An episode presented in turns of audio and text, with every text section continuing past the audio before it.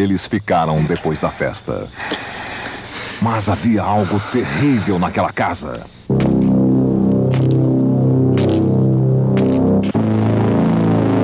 Prepare-se para entrar em choque. O que era curtição e prazer transforma-se em pesadelo.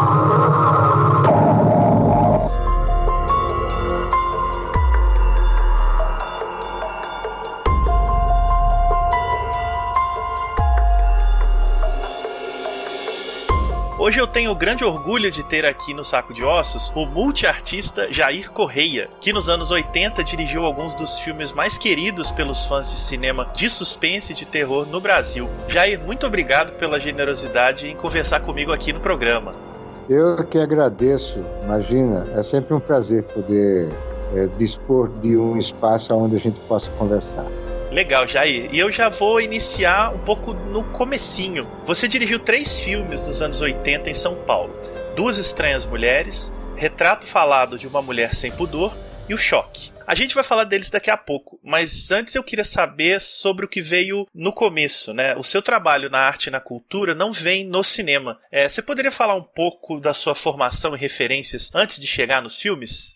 Poxa, foi muito engraçado, porque eu comecei a mexer com tintas e materiais desde criança. Por incrível que pareça, eu gostava muito de desenhar e gostava de lápis e, e canetas e bastões e coisas assim. Eu raramente brincava com outras coisas que não fossem tipos de, de artifícios. Meu pai e minha mãe sempre me deram muitos livros infantis, os meus tios. Eu tinha muitos livros infantis e adorava ouvir aquelas histórias e essa coisa toda. É, já com 13 anos de idade, eu estava vendendo pequenos recortes de papel com desenhos de pessoas, ou desenhando tios e parentes, e era uma coisa muito interessante. E os meus professores, quando viram uh, a qualidade dos meus desenhos, decidiram me colocar numa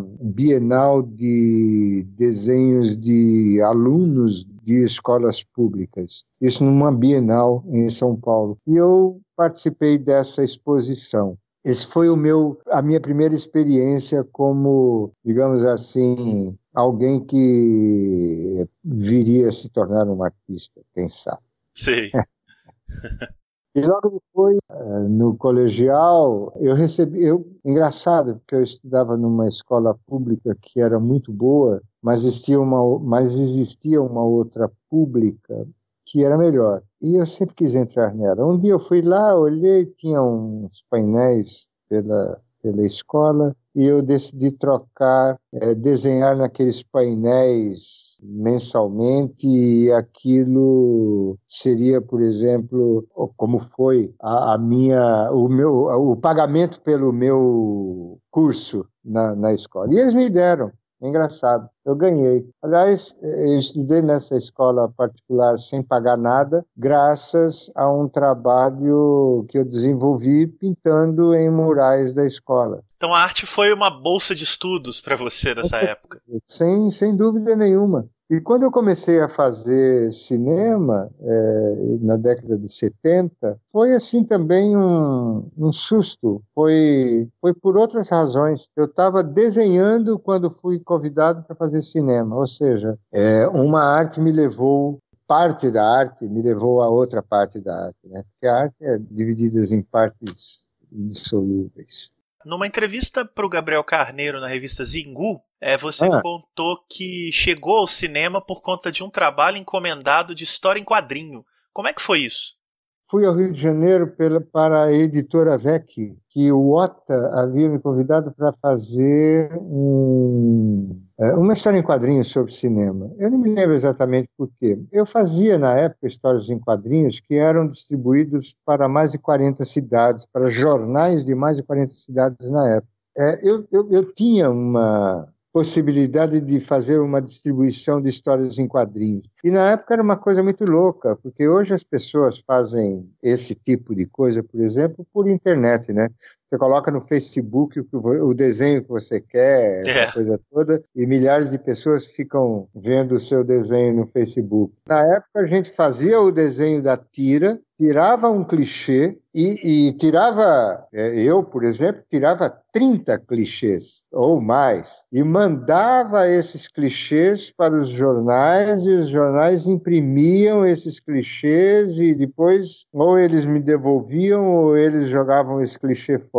Era uma outra loucura a, a, forma de se praticar esse tipo de coisa. Era muito difícil você fazer isso.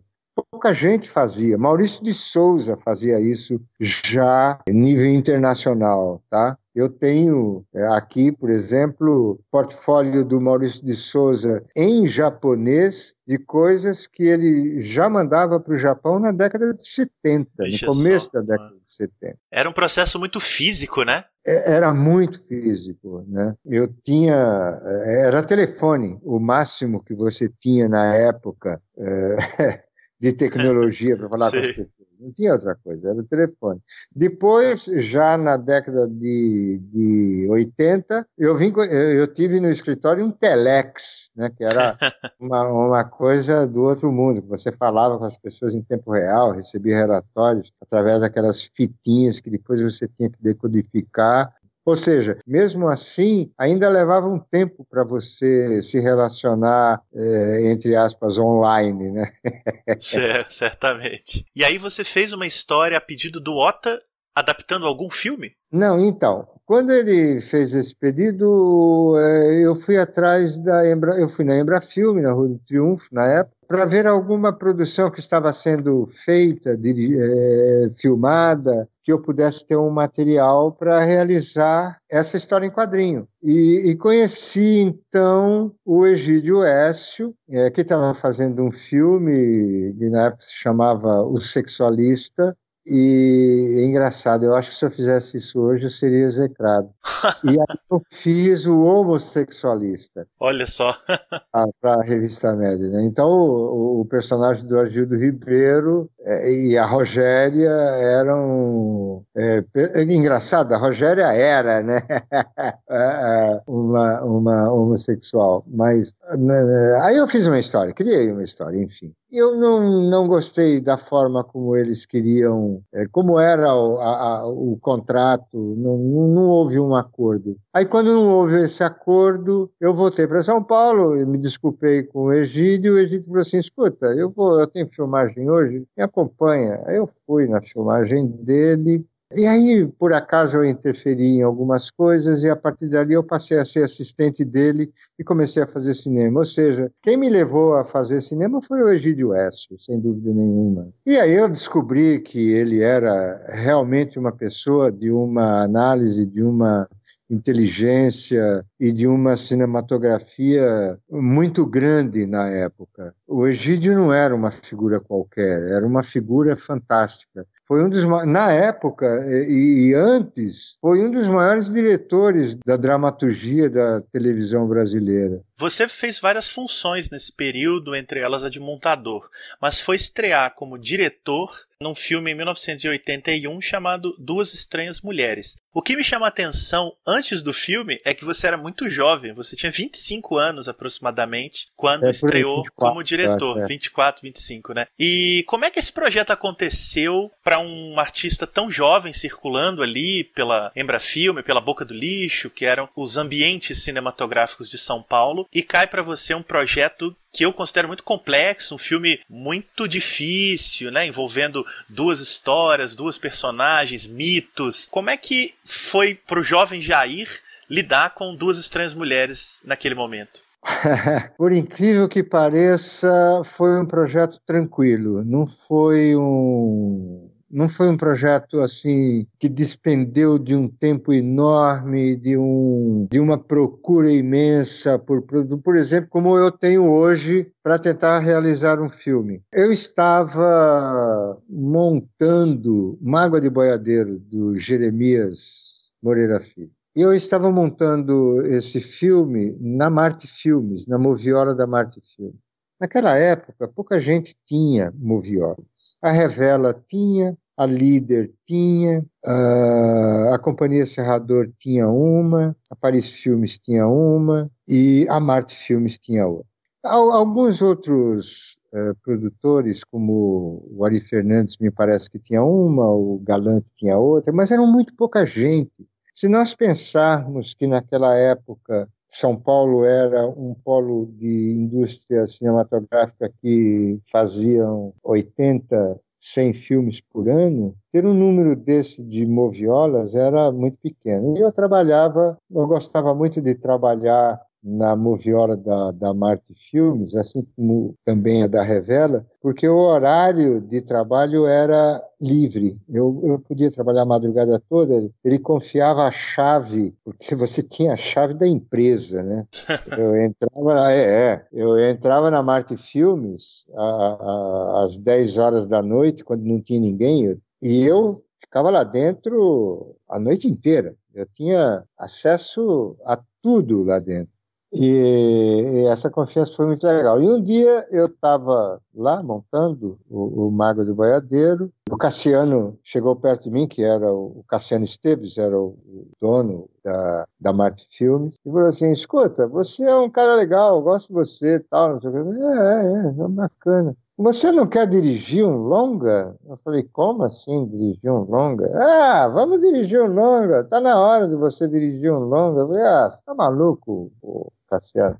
Ah, quando você tiver um roteiro, você me apresenta. Ah, tá bom. E eu continuei lá. fiquei um mês continuando a trabalhar e tal. Um mês depois ele chegou para mim e falou: escuta, e aí? E aí o que, Cassiano? E o filme? Nós não vamos fazer um filme? Você está falando sério? Aí ele falou: é, faça um roteiro que eu vou dar para minha mulher ler. Se ela gostar, eu produzo para você. Eu falei, Nossa, coisa estranha. Aí entrou na minha cabeça, eu fui para casa, no, no, meu apartamento, e comecei a desenvolver uma ideia que até então eu não tinha. E, e, e a proposta dele tinha, na verdade, não era um longa. Ele queria fazer um longa com três episódios. Eu um, o John Doe outra, e eu não me lembro quem faria a terceira, se era o Jean Garré. Eu acho que era o Jean Garré que ia fazer a terceira. Eu não me lembro bem se era o Jean Garré, mas eu acredito que seja ele. É, faria sentido essa lista aí. Exato. E eu seria o estreante, porque o John Doe já tinha feito um filme, o Jean Garré já tinha feito um filme, e eu seria a novidade do, do daquela proposta. Aí eu fiz uma história que era a Diana, e dei para ele. Uma semana depois, ele falou assim: vou produzir o seu. Eu falei, puxa, que bacana. Aí ele falou assim: bom, tudo bem, vou produzir o seu. Aqui ele ficou. E eu estou terminando de trabalhar com o, o, o filme do Jeremias. Passou uns 15 dias, ele falou assim: escuta, cara, deu uma, uma coisa errada. O quê? Eu acho o Garré se, se é que era ele o terceiro, saiu, só vai ficar você e o João Du. Eu falei, ah, tudo bem. Aí passou mais 15 dias, chegou e falou assim: escuta, Jair, você não tem uma outra história? Eu falei assim: por quê? Não, mais uma história. Aí eu escrevi uma outra história que foi o Eva. Apresentei para ele, ele falou assim: tá tudo bem, você vai fazer o, os dois episódios. E aí eu comecei a fazer os dois episódios, inclusive um deles com o John Doe como ator, né? Isso, é. Ele faz o China, né? É, ele faz o China. E aí passou uns dias, o, eu, sem que eu conversasse com o John Doe sobre isso, porque não me interessava conversar, eu sou um sujeito muito reservado nesse aspecto. O Cassiano me liga e fala: Olha, o, vai ficar só os seus dois filmes, não vamos. Ah, não, isso aconteceu quando eu estava fazendo o segundo, que, que foi o. o... Vai ficar só os dois filmes. Eu pensei, nossa, acabei virando diretor de um filme sozinho. Olha só. É, mas, foi um, tanto que o filme tem 84 minutos, não é um, um filme longo, é exatamente porque não tem um terceiro episódio. Mas o filme teria um terceiro episódio. Não seria só o, o, o Duas. Aí virou Duas Estranhas Mulheres. Entendeu? Sim. E, e o Duas Estranhas Mulheres, ele já aparece num clima de suspense, mistério, quase um terror psicológico que é muito presente nos seus três trabalhos, né, como diretor. Isso era algo que já povoava o seu imaginário? É, eu digo assim, você via filmes que te levaram a desenvolver essa atmosfera? Ou foi algo muito da circunstância, do tipo de projeto? Se havia intervenção do produtor? Não, olha, nunca houve intervenção do produtor. Engraçado que quando eu comecei a trabalhar com o Duas Estranhas Mulheres, todos diziam que o Cassiano ia me engolir. Porque, é, tava, você é um rapazinho, né? É, eu era um molequinho. E ele entrava no, no, no estúdio de Jangarré interferia, entrava no estúdio de Hondu interferia, entrava no, no, nos outros diretores interferia. Aí todo mundo dizia para mim: você não vai, você vai ter uma dor de cabeça danada. Quem vai fazer esse filme é o Cassiano. O Cassiano nunca foi a um campo de filmagem meu, nunca, em dia nenhum. O Cassiano um dia chegou para mim e falou: Quanto você precisa para fazer o filme? Eu disse X. Ele me deu o dinheiro e falou: Faça. Foi uma coisa fantástica. Nunca o Cassiano, nem na Moviola, uh, o Cassiano, algum dia, que era dono da Moviola, foi lá e interferiu ou falou alguma coisa do meu trabalho. Ele só foi ver o trabalho quando estava pronto. É, foi uma coisa muito doida, porque eu, eu, não entendi, nunca entendi isso do Cassiano. Por que, que ele tinha essa confiança em mim? Eu, eu nunca trabalhei lá dentro. Todas as vezes que eu tomei café, que eu tomei whisky com ele dentro da, da Marte Filmes, foi assim, em momentos absolutamente de, de relaxante, sem, assim como eu tive em outras produtoras, com Galante, com, com Galante não, com Palácios, com, com Ari Fernandes, com Argide West, com, com outras pessoas. Era muito legal. A gente ia para aquele boteco na esquina, o amigo Léo, ah, o bar do Léo, o amigo Léo era na era outro lugar, onde é o Minhocão, o bar do Léo, que é o melhor shopping de São Paulo até hoje. Nós sentávamos ali às quatro horas da tarde, todo mundo era igual, era uma coisa muito impressionante. Eu sempre tive um relacionamento muito, muito, muito legal com essas pessoas. Então, Duas Estranhas Mulheres é um filme autoral. Essa atmosfera do filme você trouxe de qual bagagem? Tinha alguma bagagem ou ela foi aparecendo na sua relação com o trabalho de direção? Olha, o que me, me influenciou na época, o que sempre me influenciou no cinema, o que, sempre, o que sempre me agradou no cinema, além da aventura, mas eu nunca tive é, intenção de dirigir nenhuma aventura, porque não é só de um grande diretor que precisa uma aventura, é de muito, muitos recursos, né? que o cinema que a gente faz no Brasil ainda tem pouco. Apesar de hoje estar mudando, a gente tem visto exemplos de coisas que eh, têm sido produzidas, principalmente para o seriado brasileiro, que mostram que nós estamos aptos para exercer a função de, de aventura no cinema. Mas o, o, o, o, estilo que sempre mais me agradou foi o thriller, foi o, o cinema de suspense e tal. Hitchcock é, é marcante na minha vida, não tenha dúvida. Alberto Cavalcante é outro é, cineasta que me deu uma luz para poder dirigir um filme. Quando eu era assistente do Egídio, na verdade, como assistente do Egídio S, eu fui um aluno muito aplicado. O Egídio era, um, era uma loucura trabalhar com o Egídio. Você não tem ideia do que era trabalhar com o Egídio. Nós íamos para o apartamento dele e às vezes passava um determinado filme na televisão e ele ficava dizendo, vendo o filme e dizendo: Isso é feito com uma lente assim, isso é feito com isso, isso é feito com aquilo isso é feito daquela forma, isso funciona por causa disso, esse cara está dizendo isso porque daqui a pouco ele vai dizer aquilo, isso funciona porque aquilo. E aí a gente teve isso depois de duas garrafas de vinho. Aí na terceira garrafa de vinho, que já tinha acabado o filme, nós ainda ficávamos mais duas horas falando sobre conceitos de roteiro, conceitos de direção, conceitos de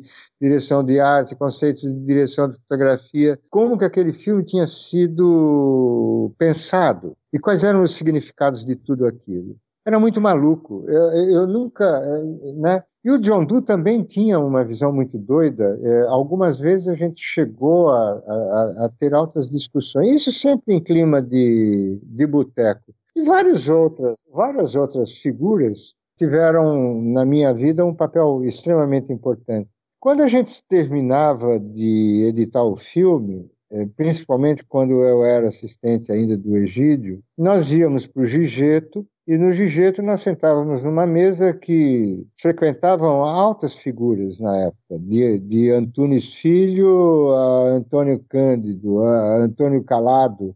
É, era uma coisa impressionante ficar discutindo cinema, arte, tudo de 11 da noite até as 3 da madrugada.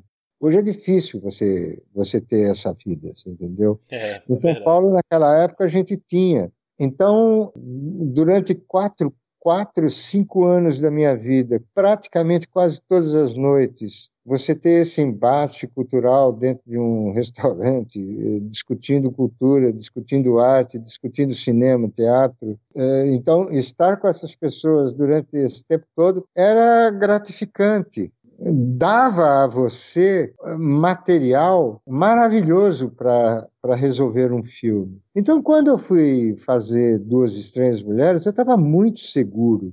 Tanto Eva quanto Diana, eu tinha um embasamento muito grande para desenvolver o trabalho que eu quis desenvolver no filme. E, além de tudo, eu tive um diretor de fotografia, que foi o Tony Rapatoni, fez Barra Vento, do Glauber Rocha, eu tinha no Tony Rabatoni uma confiança extrema na fotografia do filme. E nós tínhamos discutido uh, antes de começar a realização do filme, no, no, no meu apartamento, tudo o que eu queria de aspectos fotográficos, de aspectos dramatúrgicos, e eu sempre ensaiei muito com os meus atores, sempre tive uma relação muito boa e muito grande com os meus atores, para que a gente pudesse ter o resultado que obtivemos naqueles trabalhos. Esse era um trabalho que todos nós, eu acho que todos os cineastas daquela época, na sua grande maioria, também faziam, cada um na sua esfera, cada uma nas suas tentativas, entendeu? Foi um momento muito rico do cinema brasileiro que acabou sendo esmagado no começo da década de 90 com o desmonte da Embrafilme, né, no momento em que a gente realizava mais de uma centena de filmes por ano. Uh, logo em seguida, Jair, você fez o seu segundo filme como diretor, Retrato Falado de uma Mulher Sem Pudor, que retoma a questão do thriller, como você frisou aí. É um filme preponderantemente policial, com um forte teor psicológico, e que tem uma questão muito delicada com a tortura em pleno fim do regime militar. Tem cenas fortes e tem cenas muito abertas sobre isso. Eu queria que você falasse um pouco sobre a experiência desse filme e se ele era, em alguma medida, já uma relação sua com o Brasil daquele momento, que aí a gente está em meados dos anos 80, né? Sem dúvida. O Hélio, ele foi ator no Duas Estranhas Mulheres. Quando o Duas Estranhas Mulheres obteve o sucesso que obteve na época, o Hélio estava escrevendo o retrato falado de uma mulher sem pudor. E um dia ele chegou para mim e falou assim: Jair, você não gostaria de dirigir esse filme? Eu peguei o roteiro, li o roteiro, eu achei que era muito interessante, porque era um momento que estava havendo uma grande agressividade a, ah, em relação às mulheres. E os homens eh, eram inocentados porque, por uma razão, como é que era? De paixão, né? O sujeito, é, porque estava apaixonado, dava um tiro na mulher por ciúme e, e ele era inocentado. Tal. Então teve o caso da, da Pantera de Minas, é, que na época foi o mais forte, foi o da Pantera de Minas, e aquilo realmente era um assunto que precisava ser é, levado em consideração. Eu achei o argumento extremamente forte. Ao mesmo tempo, mostrava quem eram os homens que manipulavam as mulheres, desde políticos, eh, empresários, agentes, eh, modelos, ou seja, os homens que tomavam conta e que implicavam na felicidade daquela mulher ou na, no sucesso daquela mulher é que me importavam e não exatamente falar da história da mulher que morreu. A mulher, a, a mulher morta é, obviamente, o, o, o foco principal. Mas quem são as pessoas que se envolvem com ela e de que forma essas pessoas resolvem o seu problema? E é exatamente isso que me chamou a atenção. E nós fizemos esse filme. Ele envolveu atores de primeira grandeza, é, Monique Lafon, John Herbert, Jonas Bloch, Paulo César Pereio, Fulvio Stefanini, ou seja, um grande número de, de. foi, foi um filme difícil de fazer, tinham muitas locações, e, e, do ponto de vista da dramaturgia, eu acho que ele incumbiu o, o, o seu papel, né, a sua necessidade naquele momento. Foi um filme bacana de se fazer. E foi um filme de um orçamento generoso na época, né? Foi. É, nossa. foi.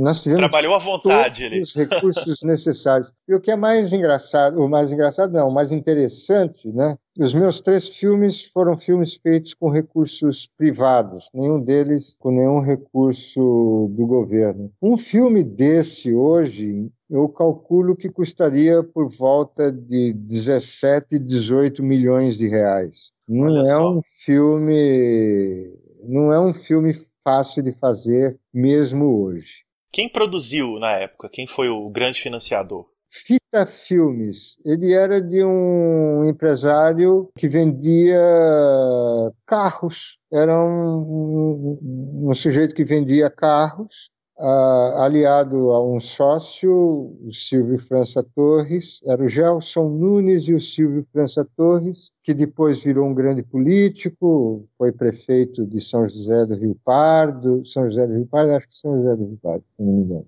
E eles produziram com o dinheiro deles, sem problema nenhum. Quanto custa? Custa isso. Na época, eu acho que 35 milhões de cruzados, cruzeiros, nem me lembro mais qual era o dinheiro. Eu sei que foi muito dinheiro. Foram quase quatro meses de filmagem, muito carro, muito elenco, muita gente, muitos figurinos, muitos sapatos. Era um negócio gigante. Era uma coisa. É, é a sua superprodução, né?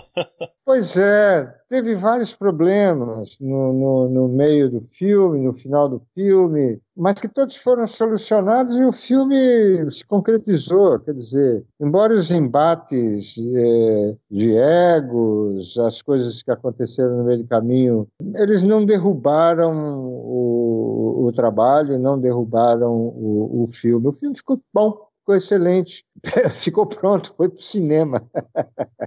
muita gente é. viu. E nos cinemas, na, na, televisão, muita gente. É, vira e mexe, alguém diz para mim que assistiu o filme na televisão. É, deve ser reprisado ainda, né? Muito.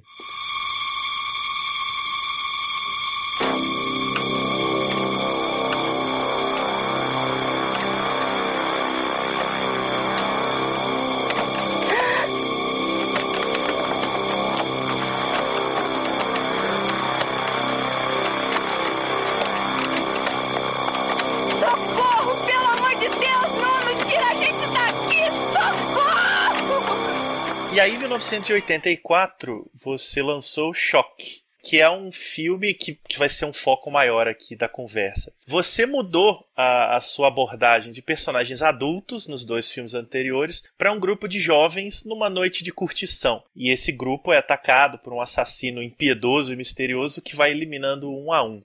Antes da gente entrar de fato no filme, Jair, eu queria saber a origem da ideia. Como é que apareceu para você o que acabou se tornando choque? Bom, vamos lá. Terminado o retrato falado, eu recebi um convite de um produtor para realizar um novo filme. É, o Dupont, Luiz Carlos Dupont, que era dono da DIF, Distribuidora Internacional de Filmes, ele me convida para fazer um novo filme. Aí, o novo filme, eu fiquei pensando no período que nós estávamos vivendo. Como é que, eh, naquilo que é, os Estados Unidos mostraram muito isso para a gente quando eles começaram a fazer os filmes de faroeste. Como eles estavam sob censura, eles faziam filmes de faroeste para mostrar a verdadeira identidade do povo americano. Bom, pensando nisso, eu falei: bom, como é que eu posso fazer um filme mostrando a verdadeira realidade do Brasil? Qual era a realidade do Brasil? A realidade do Brasil que nós tínhamos era uma juventude que estava sendo exprimida de alguma forma pelo, pela ditadura militar.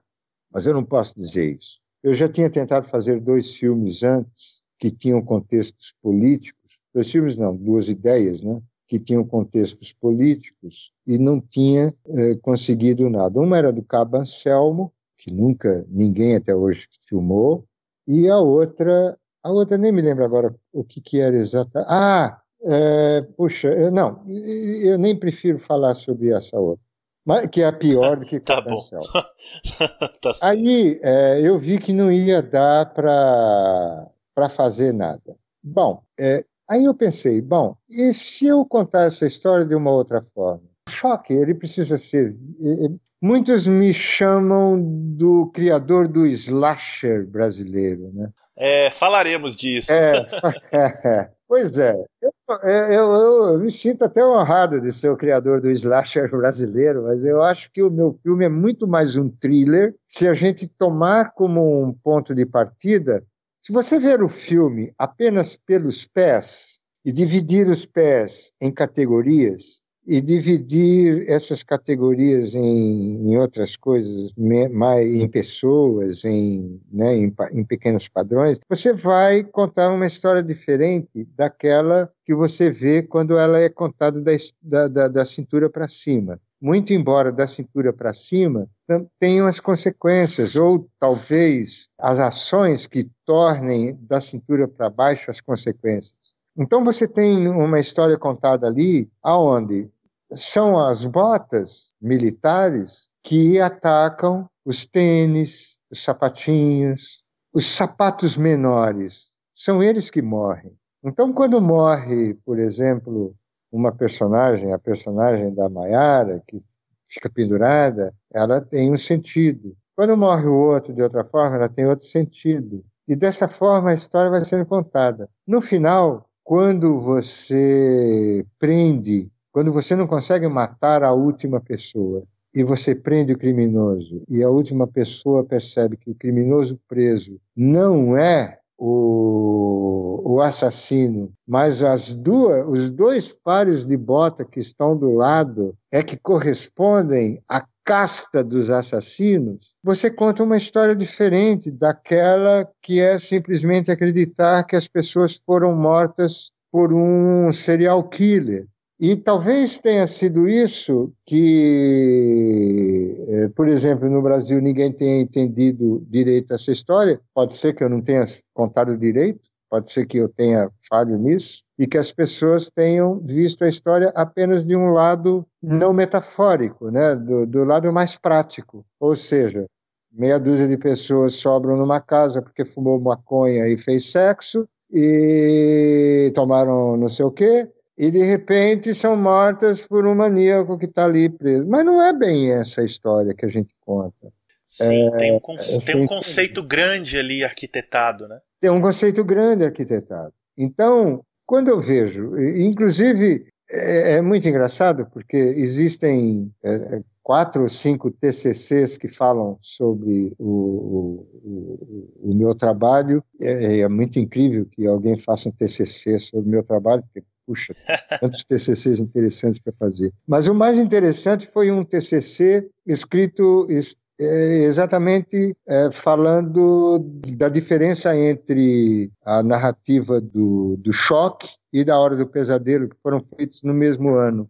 Quando eu fiz choque, eu não havia assistido a Hora do Pesadelo, tanto que um ou dois anos depois que alguém falou, eu não me lembro se foi numa crítica, mas alguém falou que eu tinha semelhança com, tinha havia alguma semelhança com o A Hora do Pesadelo. Eu fui assistir A Hora do Pesadelo, né? E aí eu olhei a Hora do Pesadelo, não é o tipo de filme que me agrada. Eu não, não, não me agrada esse tipo de filme. É, eu tenho aqui na minha filmoteca mais de mil títulos e não tem nenhum filme slasher, pode ser chamado de slasher. Hora do Pesadelo e esses outros exemplos que eu nem sei citar. É, eu acho que a comparação ela acabou aparecendo ao longo dos anos, justamente pelo que você mesmo está detectando aí, de resumir o filme à reunião de um grupo de jovens que vai sendo massacrado por um assassino sem rosto. Isso foi muito popularizado no cinema americano Sexta-feira é, 13, é, Halloween. Sexta-feira né? 13 é um exemplo. Exato. É, o pessoal deve adorar te comparar com Sexta-feira 13. Então, é, e é uma equiparação equivocada. E eu acho engraçado isso, porque esse, último TCC que eu li, de 2018, imagina, 30 anos após o filme ser feito, o cara ainda está falando sobre isso, e defendendo o TCC na universidade. Ele diz o seguinte, que, como é que ele chama? Ele chama de Final Girl. Sim, é. é o Final Girl, o, a, a minha Final Girl, morre de cara. Aí ele vai assim, pô, não pode, né? Como é que a Final Girl morre? Então ela não é uma Final Girl. é, eu acho ele distorceu um pouco o conceito de Final Girl. Aí você pega críticas da, da Irlanda ou críticas da Noruega, o que, que eles falam? Tem pouco sangue. Um filme que tem pouco. Aí você fala assim, pô, meu filme é ruim porque tem pouco sangue. Essa, esse é o tipo de crítica que você faz para resumir um estilo de filmes. Ah, tem pouco sangue. Eu não fiz um filme para ter para ter sangue. Não é do sangue que eu estou falando, eu estou falando das relações.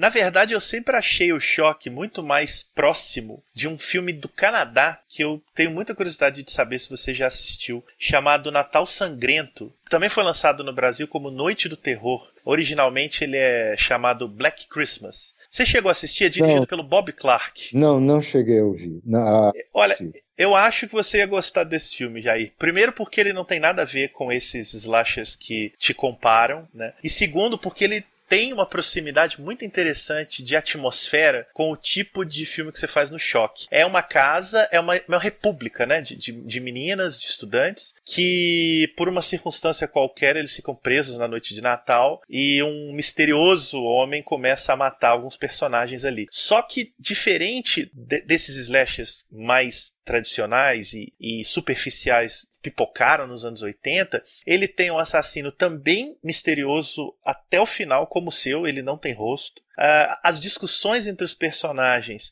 vão muito além de amenidades, então eles conversam sobre a vida. Tem uma menina que quer fazer um aborto e o marido não, o namorado não deixa. Tem uma série de questões em andamento ali que vão muito mais do que o, o mecanismo de morte, né? Eu acho que são filmes muito parecidos e ele foi feito 10 anos antes. Então eu acho que tinha uma atmosfera que resvalou dos anos 70 para os anos 80 que atinge um pouco o que você vivia ali para fazer o choque. Eu, eu deixo essa recomendação. Eu acho que você ia gostar desse filme. Vai, eu vou procurar vê-lo. Eu não ouvi, não, não, não conheço o filme. Vou te mandar a referência direitinho ah, depois do nome, é, diretor e tal. É, é, eu, não, eu, não, eu, não, eu não trabalho com personagens inexistentes, fantasmas, essas coisas. Não, não é essa a minha, a minha busca, a minha loucura. É, eu acho que os personagens existentes eles são muito mais malucos e loucos do que os fantasmas e coisas que nós não conhecemos, entendeu?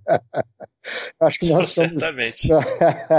nós já temos muito mais loucura do que eles. Então nós não precisamos, eu pelo menos não preciso trabalhar com essa atmosfera. Até adoraria, mas não é o meu caso. Eu não, é, pelo menos até agora não é o meu caso. Em todas as ideias que eu quero, que eu gostaria de, de que eu estou trabalhando ou que gostaria de realizar, nenhuma delas são de personagens não não não possíveis, entendeu? É... E puxando aí um diretor que você gosta, o Hitchcock, né? No Psicose, a gente tem lá o Norman Bates que fala a famosa frase: Todos nós ficamos loucos às vezes. Exato. Não, é, é, o próprio Brian de Palma, eu sou um cara assim fascinado pelo trabalho, é, pelos primórdios dos trabalhos do, do Brian de Palma, né? E mesmo outros diretores, tem vários diretores, de, de Sam Peckinpah a, a Akira Kurosawa, você, aos alemães, você tem um, uma série de referências muito fortes. Eu tive, pelo menos. Eu fui um cara que teve a sorte, por exemplo, o Antunes me ligava e dizia assim: escuta, vamos a uma série, está passando um filme, não sei, é, lá no, no Instituto Goethe, que era na, na Rua Augusta na época, e a gente ia para lá e tinha aquelas cadeirinhas e dez pessoas assistiam o filme, não tinha mais do que dez pessoas lá dentro. É, ah, vai passar um filme japonês lá na Liberdade, a gente ia para assistir o filme japonês. Eu tive uma época de. E outra, mesmo na televisão, passavam-se filmes de muita qualidade. Nós tínhamos um, um em preto e branco, aquela toda toda, com 230 linhas na mas a gente assistia filmes de muita qualidade, muita qualidade, entendeu? Não era, foi um período muito rico. Então, eu acho que eu pude usufruir, e, era uma coisa que eu gostava muito, eu pude. E a história em quadrinho, que eu fazia antes de fazer cinema, nada mais é do que o storyboard da ideia de você ter as coisas em movimento. Então, eu acho que ela foi é, acontecendo na minha vida assim, muito muito pé a pé, muito, muito calmamente. Eu acho que eu fiz as coisas no tempo certo. Falando em tempo, né, o Choque foi lançado em 84, um ano antes do fim da ditadura militar e numa época em que os horrores da ditadura já estavam aparecendo. Né? Você tinha aproximadamente 27 anos naquela época. Era jovem como eram os jovens do filme. Essa realidade fazia parte dos seus interesses? Isso aparece de alguma forma no Choque? Eu acho que sim, né? O próprio filme fala por isso. É lógico que eu sempre, eu estou sempre esperto nas coisas que estão acontecendo. E eu espero que a juventude, as pessoas mais jovens do que eu, entendam o que está acontecendo. Então, às vezes é impossível você ficar parado e não dizer nada. E a forma como eu tinha na época de dizer alguma coisa era através do meu cinema. E eu acredito que o, o choque, de alguma forma, ele deve ter tido a sua parcela de, de sei lá, de participação nesse processo todo cultural que aconteceu na época. Eu fico feliz é que até hoje eu recebo alguma informação, alguma notícia sobre, sobre os três filmes, não só sobre o choque. Engraçado, eu recebo muito sobre o Duas Estranhas Mulheres também. Eles passam muito no Canal Brasil, que eu acho fantástico. O Duas Estranhas Mulheres teve uma versão restaurada, o filme está muito bonito na televisão. Muito embora o formato na televisão esteja comprometido, porque eu fiz num formato e na televisão ele está no outro. Está ajustado, né? Está errado, não, não é, é. Ele precisaria ser revisto essas coisas eu precisaria, quer dizer, né? Não sei como é que isso funciona, mas enfim. E eles são vistos até hoje. Então, eu, eu recebo e-mails de pessoas que assistem os filmes. Né? Outro dia mesmo eu recebi um e-mail, no dia seguinte fui ver o que, que era. Oh, duas horas da manhã o cara me mandou um e-mail. Tô vendo teu filme. Falei, puxa, que coisa legal. E ele passa no mundo inteiro, você entendeu? Eu sempre tenho notícia de que ele está passando no lugar ou no outro. O mundo inteiro os filmes passam. O sujeito escreve uma, uma, um TCC, quer dizer, eles têm um resultado, pequeno ou não, dentro da grandeza que o cineasta brasileiro tem no Brasil, eu acho que ele está colocado, ele tem, tem a sua importância, né? tem o seu lugar. Você falou agora há pouco sobre a escolha pelos pés, e é uma das minhas perguntas. Muitas cenas do filme são filmadas na altura dos pés dos personagens, inclusive já no começo, na sequência da festa. Né? E depois, óbvio, o assassino basicamente existe a partir das botas de couro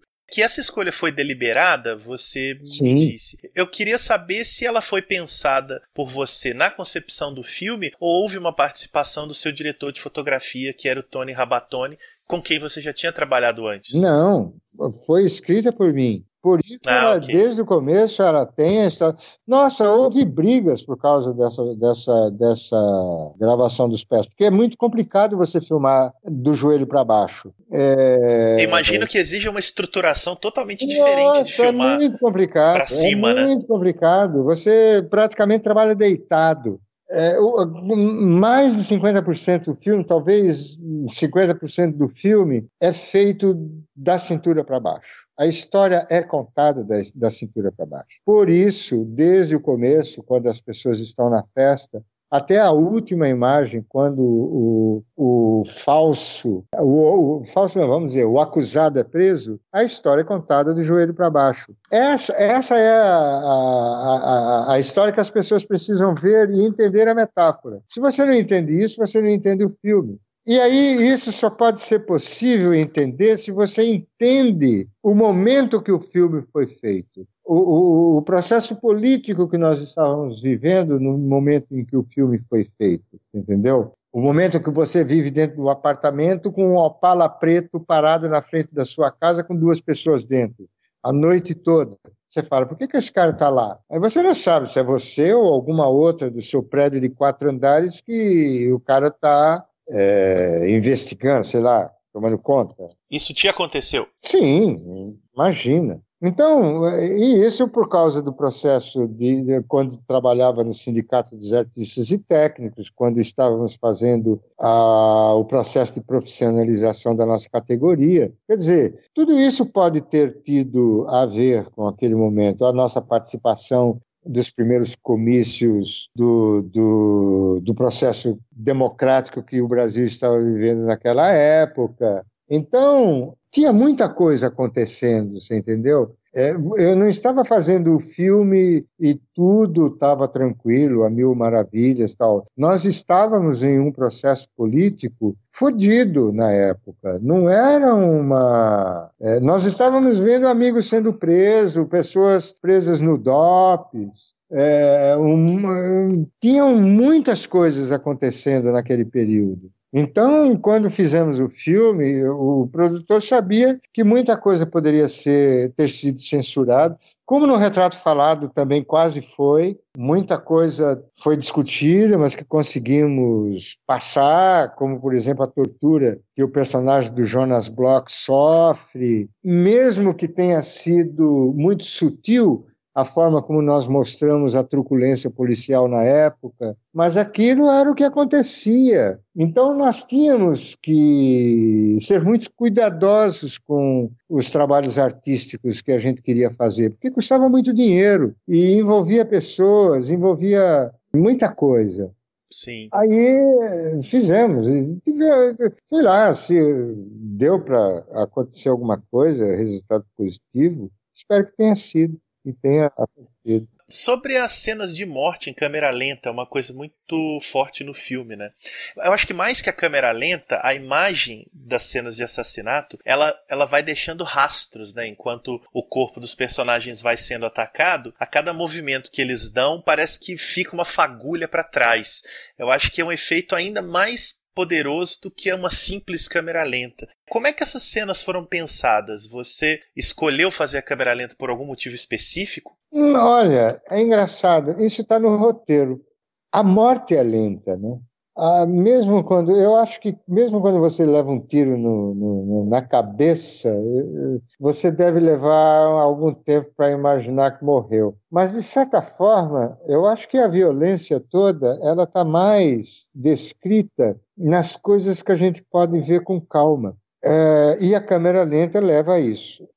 Eu não tenho certeza, mas sempre que você vê uma cena de sofrimento, ela parece que que está lenta na sua cabeça. Você quer se livrar daquela imagem, mas ela continua trabalhando no seu cérebro. Eu acho que quando eu fiz a, a, essas cenas em câmera lenta, foi exatamente nisso que eu estava pensando. Ou seja, eu, eu me lembro, uma vez eu estava indo assistir uh, um espetáculo Aquários da Sônia Braga, com a Sônia Braga. Eu estava indo lá no teatro e atravessando a Consolação, um, tinha duas pessoas na minha frente e o ônibus pegou essas duas pessoas e passou por cima dela. E o ônibus parou logo em seguida. Ele parou.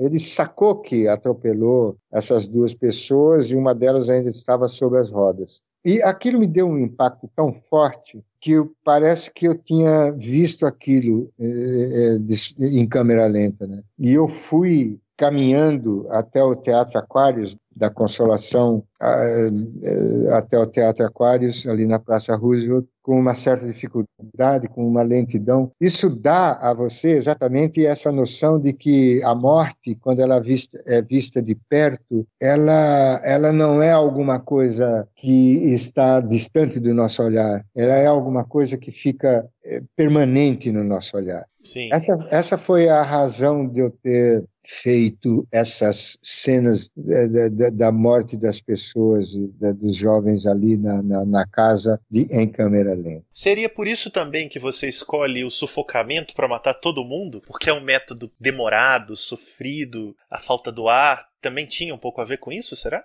É, pode até ser, mas não é isso só não. Por exemplo, é, eu não dou uma arma para o assassino. A arma é. é o próprio corpo do assassino. Sim, sim. É, eu não dou a ele nenhum instrumento especial, porque na verdade o, a imposição da morte, a imposição da truculência, ela, ela está feita do joelho para baixo. Então, quando você vê aquela história, não importa como ela foi morta do joelho para cima, ela pode ter sido morta de qualquer forma. Agora, o que mata? O que mata são as ideias. Então, não, não, não, não é a arma é, a responsável pela matança, no caso do choque, e no caso da ideia da, da matança no choque. O que mata são as ideias.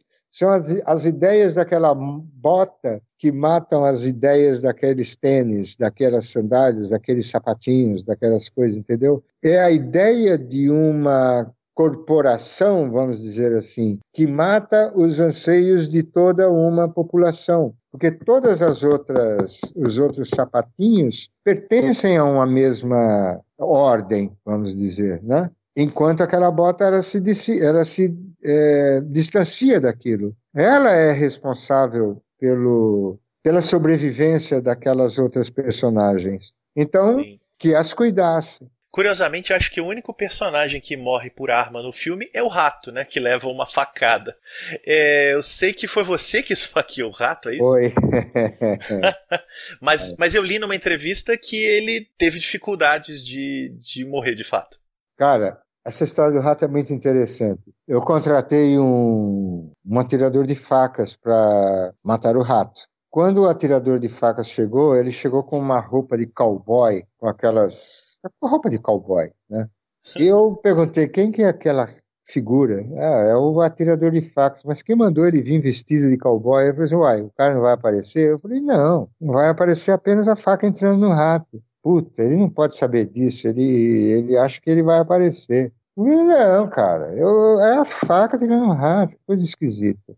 Aí eu vi ele treinando na, na, numa, numa chapa de madeira na, na parede, Aí eu cheguei para ele e falei assim: escuta, eu não vou atirar a faca na parede, eu vou atirar a faca no chão. Como assim? Não, não é na parede que eu vou atirar a faca, é no chão.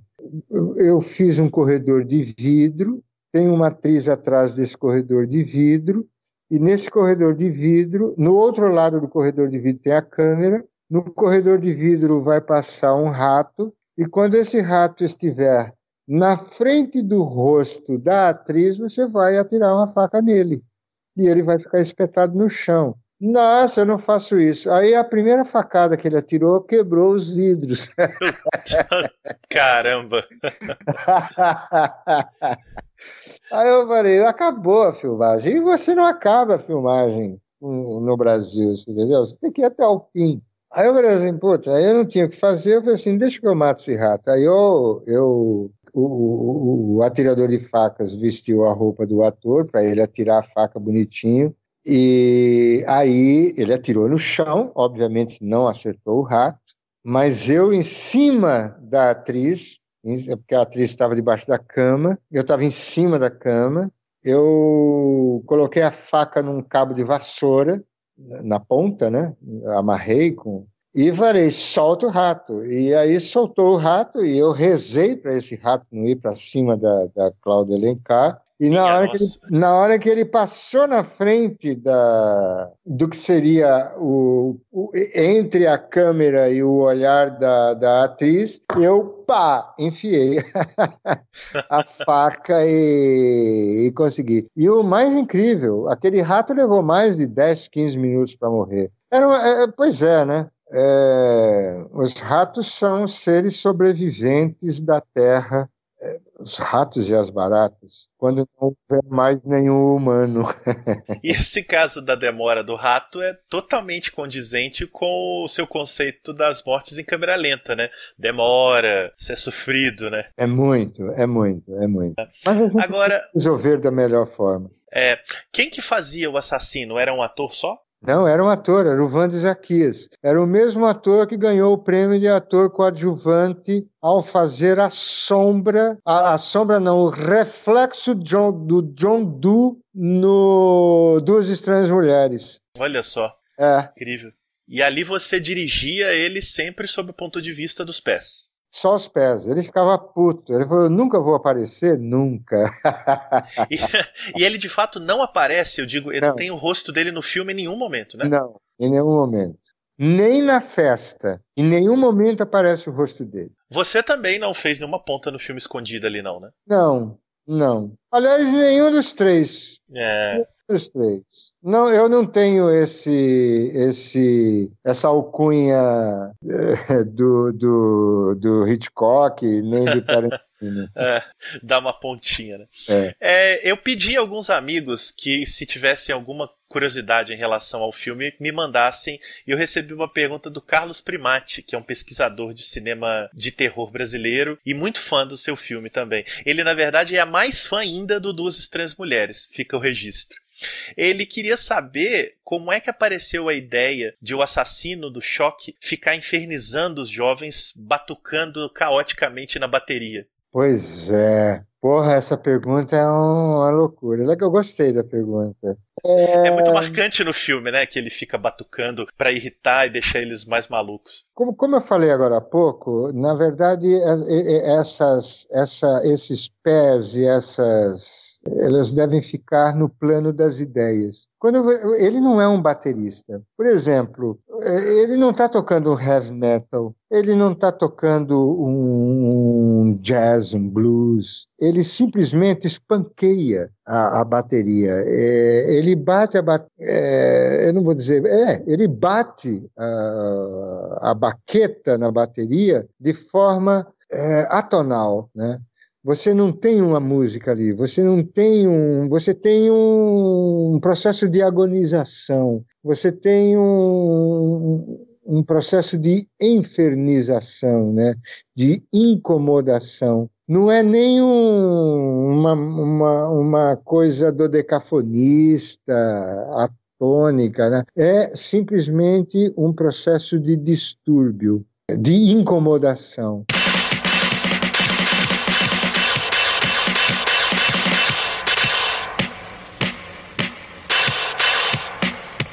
O que faz com que os personagens queiram sair da, da, da, sua toca, da sua proteção, é exatamente essa coisa que os incomoda.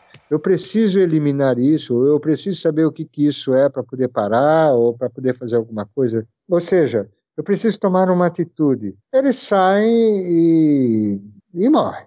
Acaba a história é, com a morte de todas essas pessoas. Não é que eu deixo a história sem fim, né? O Harari tem uma, uma, frase interessantíssima. Ele diz: o que é ruim acontece, ou seja, não tem jeito. Você está é. ameaçado por essas coisas, entendeu? Hoje eu acho que as pessoas estão, de certa forma, ameaçadas por um distúrbio. Esse distúrbio precisa ser pensado e resolvido. E na época era uh, que eu mostrei, o que eu propus, ou seja, existe um problema, resolva. Existe um barulho grande sendo tocado, resolva. É isso, esse é o, o, o conceito de choque, esse é o, o a, a, mensagem de, de, de choque. Né? Aproveitando que a gente falou da bateria, vem uma questão sobre a banda do início, né? É uma banda muito interessante e as letras das músicas parecem falar das ideias do filme. Eu li que foi você que escreveu as letras das músicas. Pô. Essa banda existia? Como não, é que não, não, deu isso? não, não. Foi formada unicamente para o filme. Não existia banda. Aliás, cada um perten... ali cada um pertencia a uma banda. O baixo era o Carlos Nadar, que, que era de um grupo que eu não me lembro qual era. O Palhinhas Cruz do Vale, ele tocava com Charles Aznavour na França. Na época ele veio para o Brasil e eu chamei ele para fazer a música. O Jurandir Abreu, que era da bateria, ele trabalhava, ele tinha um grupo junto com o Marco Bosco, que fazia percussão. Eles tinham um grupo, eu não me lembro agora o grupo, o nome do grupo. Eu tenho uns dois ou três discos do grupo, eles fizeram muito sucesso no Japão. É... E o vocal era o Caio Flávio, que era, que eu não me lembro de que grupo, mas ele era de uma outra banda, e a Cláudia Alencar, que não era cantora, né? A única coisa que ela cantou na vida, me parece, foi aquela música. E o. Como é que chama ele? O Ruriá Duprá, que na época ele estava com Quincy Jones nos Estados Unidos e veio para o Brasil. Então foi um pessoal que é, a, a, minha produção e o Palhinha reuniu para fazer aquela banda. Mas eles não eram uma banda, eram pessoas que tocavam, inclusive, em bandas maravilhosas da época. Que legal.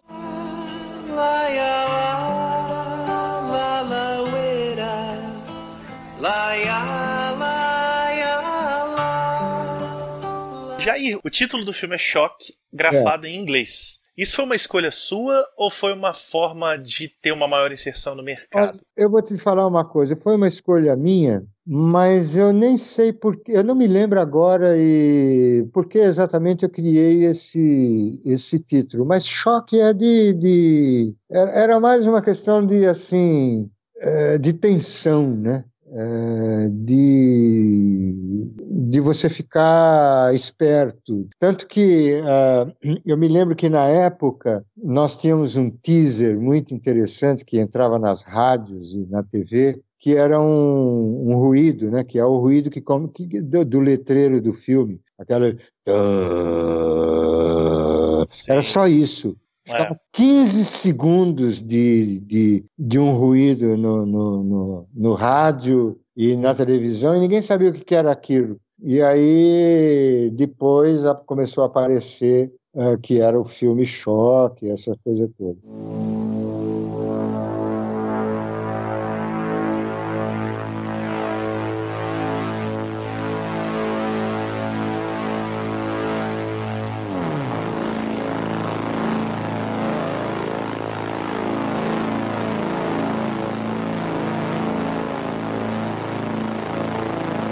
Olha, é um, é um filme bom, colocou 450 mil pessoas no cinema, deu um belo público na televisão, foi para Cannes, no, no, na Mostra Paralela, é, foi para o Festival de Cinema de Horror no, em, em Barcelona, ou seja. Teve uma boa carreira, né? Foi um filme que teve uma carreira bacana perto de tudo aquilo que a gente pode ver do, do, cinema nacional. Eu acho que o cinema nacional ele é muito, o cinema brasileiro é muito forte, é muito grande, não é um, um exemplo pequeno. Quer dizer, hoje você você tem aí anualmente uma média de 25 milhões de espectadores no Brasil apenas para assistir o, o, o, filme brasileiro embora isso represente é, pouco menos de 15% da, da, das pessoas que vão ao cinema para assistir filme, mas que também não poderiam ver outra coisa,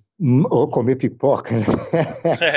É, é, é o que se faz bastante. Eu acho que O cinema brasileiro, como sempre, vai longe. E como sempre, é, tentam desacreditá-lo ou, é, é, ou desmontá-lo exatamente no momento em que ele é, está forte. Né? Por exemplo, em 92, quando é, a Embrafilme foi desmontada pelo governo Collor. Foi em 1990, um Mas pouco 90, antes ainda. Em 90, é. em 90, ele aconteceu no plano cruzado no governo Sarney, né? O plano Funaro, em fevereiro de 86, começou a grande crise do cinema brasileiro. Foi ali é. que eu parei. Eu estava em produção, em plena produção, quando eu parei a minha produção do que seria meu quarto filme. Eu é, não okay. consegui fazer esse quarto filme exatamente ali. E, uh, e naquele momento, vários cineastas de muito talento na época tiveram as suas carreiras minimizadas. A minha, a, a de vários outros, que eu não quero citar o nome aqui para não ser desagradável, mas vários outros é, não, não, conseguiram fazer outros longas-metragens exatamente por causa dessa queda.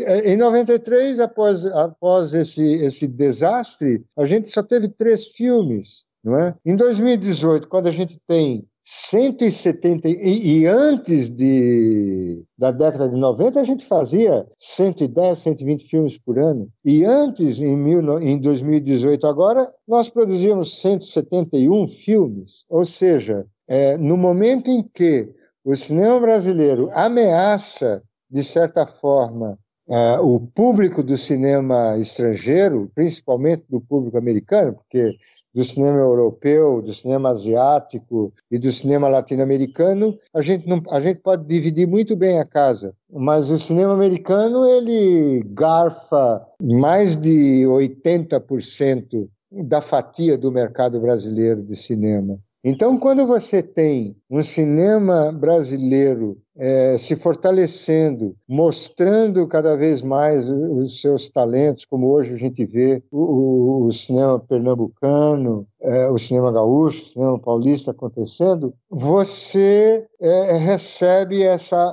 essa ameaça né, de fechamento de Ancine, é. de e fechamento de fomento do filme brasileiro. Ou seja, a gente vê que cada vez que nós galgamos um degrau, eles tentam, de alguma forma, derrubar essa categoria do audiovisual brasileiro. Jair, uma última pergunta sobre o título, uma curiosidade que eu tenho. É, em que momento apareceu esse subtítulo que o filme é encontrado Diversão Diabólica? No, é exatamente no momento em que é, descobre-se que ele é a coqueluche dos slashers. Quem deu esse título foram os é. distribuidores, não fui eu. Veja só. Isso foi na época de lançamento do filme não, já? Foi depois, anos depois do lançamento do filme. Ah, quando o filme foi lançado pela SIC em VHS, 3 mil cópias esgotou-se em poucos meses. Em... Foi uma coisa muito rápida. A, a gente não sabia exatamente o que estava acontecendo. E aí começou uma, uma campanha dizendo que o filme era um filme slasher, não sei o quê, e ele virou esse mini sucesso deles, né? Ou seja, é, para o filme slasher ele é um filme importante. Eu acho bacana que eles continuem vendo o filme. Acho ótimo. Então o subtítulo apareceu nesse resgate do filme. Exatamente. Choque. Um suspense de qualidade internacional. Eu queria que você falasse para mim do seu projeto de adaptar a Metamorfose. Pois é, é, Metamorfose é um projeto que eu venho trabalhando nele desde 2006, prospectando é, sobre animação, sobre os processos de produção desse tipo de possibilidade cinematográfica. É, venho trabalhando nisso desde, desde 2006. É um projeto que eu pensei em fazer logo depois é, que eu fiz o choque, só que na época não existia tecnologia possível para executar esse processo, esse projeto. Então eu fiquei quieto e fui fazendo outras coisas. Criei outros três roteiros que em algum momento eu pretendo trabalhá-lo, mas Metamorfose para mim é o projeto mais importante que eu tenho no momento. É um projeto de animação, os personagens são figuras reais, mas é animação, baseado no, no romance de Franz Kafka, já está adaptado, já foi aprovado, já foi. Durante quatro anos eu tentei levantar recursos com ele através de incentivos fiscais, não consegui. Estou atualmente em negociação de uma provável produção, mas é sempre difícil, né? Quer dizer, é, no Brasil você tem essa dificuldade de é, que as pessoas entendam que investir em cinema é um bom negócio. Eles acham que investir numa padaria é um excelente negócio e no cinema não. Só que numa padaria você tem que colocar 3 mil itens à disposição para que as pessoas possam fazer do seu negócio um grande negócio para você ganhar um bom dinheiro. No cinema você tem que colocar é, uma boa ideia, um bom diretor e uma boa equipe e ter uma boa rede distribuidora para você ganhar dinheiro. Ou seja, é como distribuir um trabalho em grande escala, como você distribuir sandálios, como você distribuir sapatos, como você distribuir carros.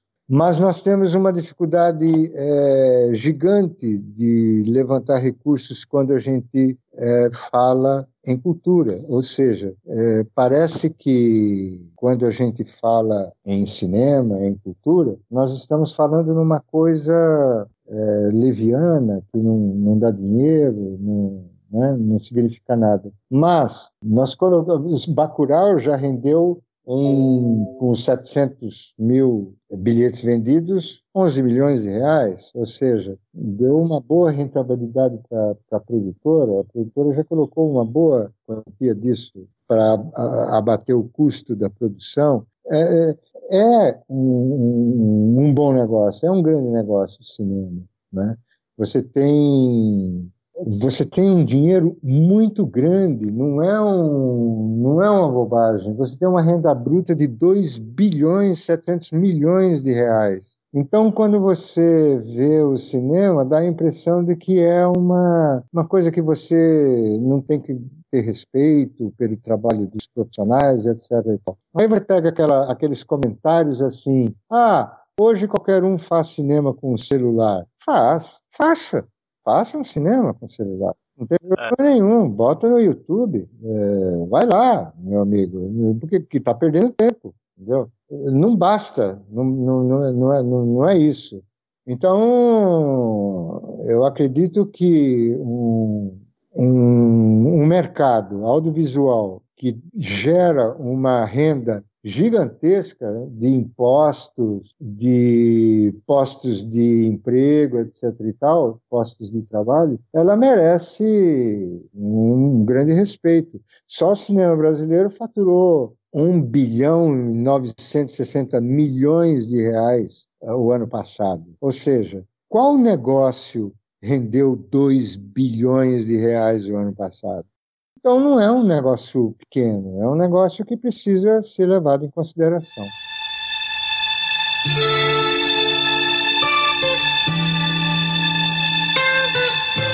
Maravilha. É isso, Jair. Muito obrigado pela conversa. Eu acho que a gente falou de muita coisa interessante e agradeço pelos filmes, pelos três filmes que você fez pra gente e espero que novos projetos apareçam logo.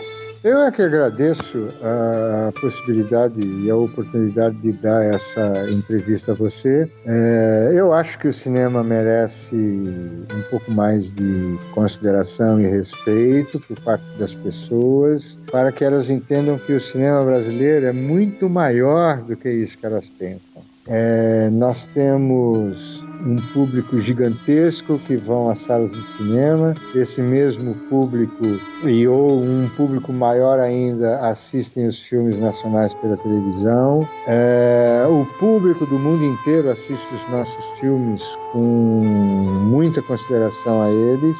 Então, eu espero que as pessoas acreditem mais na arte brasileira, na, nos seus artistas e que todos possam ser verdadeiramente grandes em toda essa história que a gente está vivendo.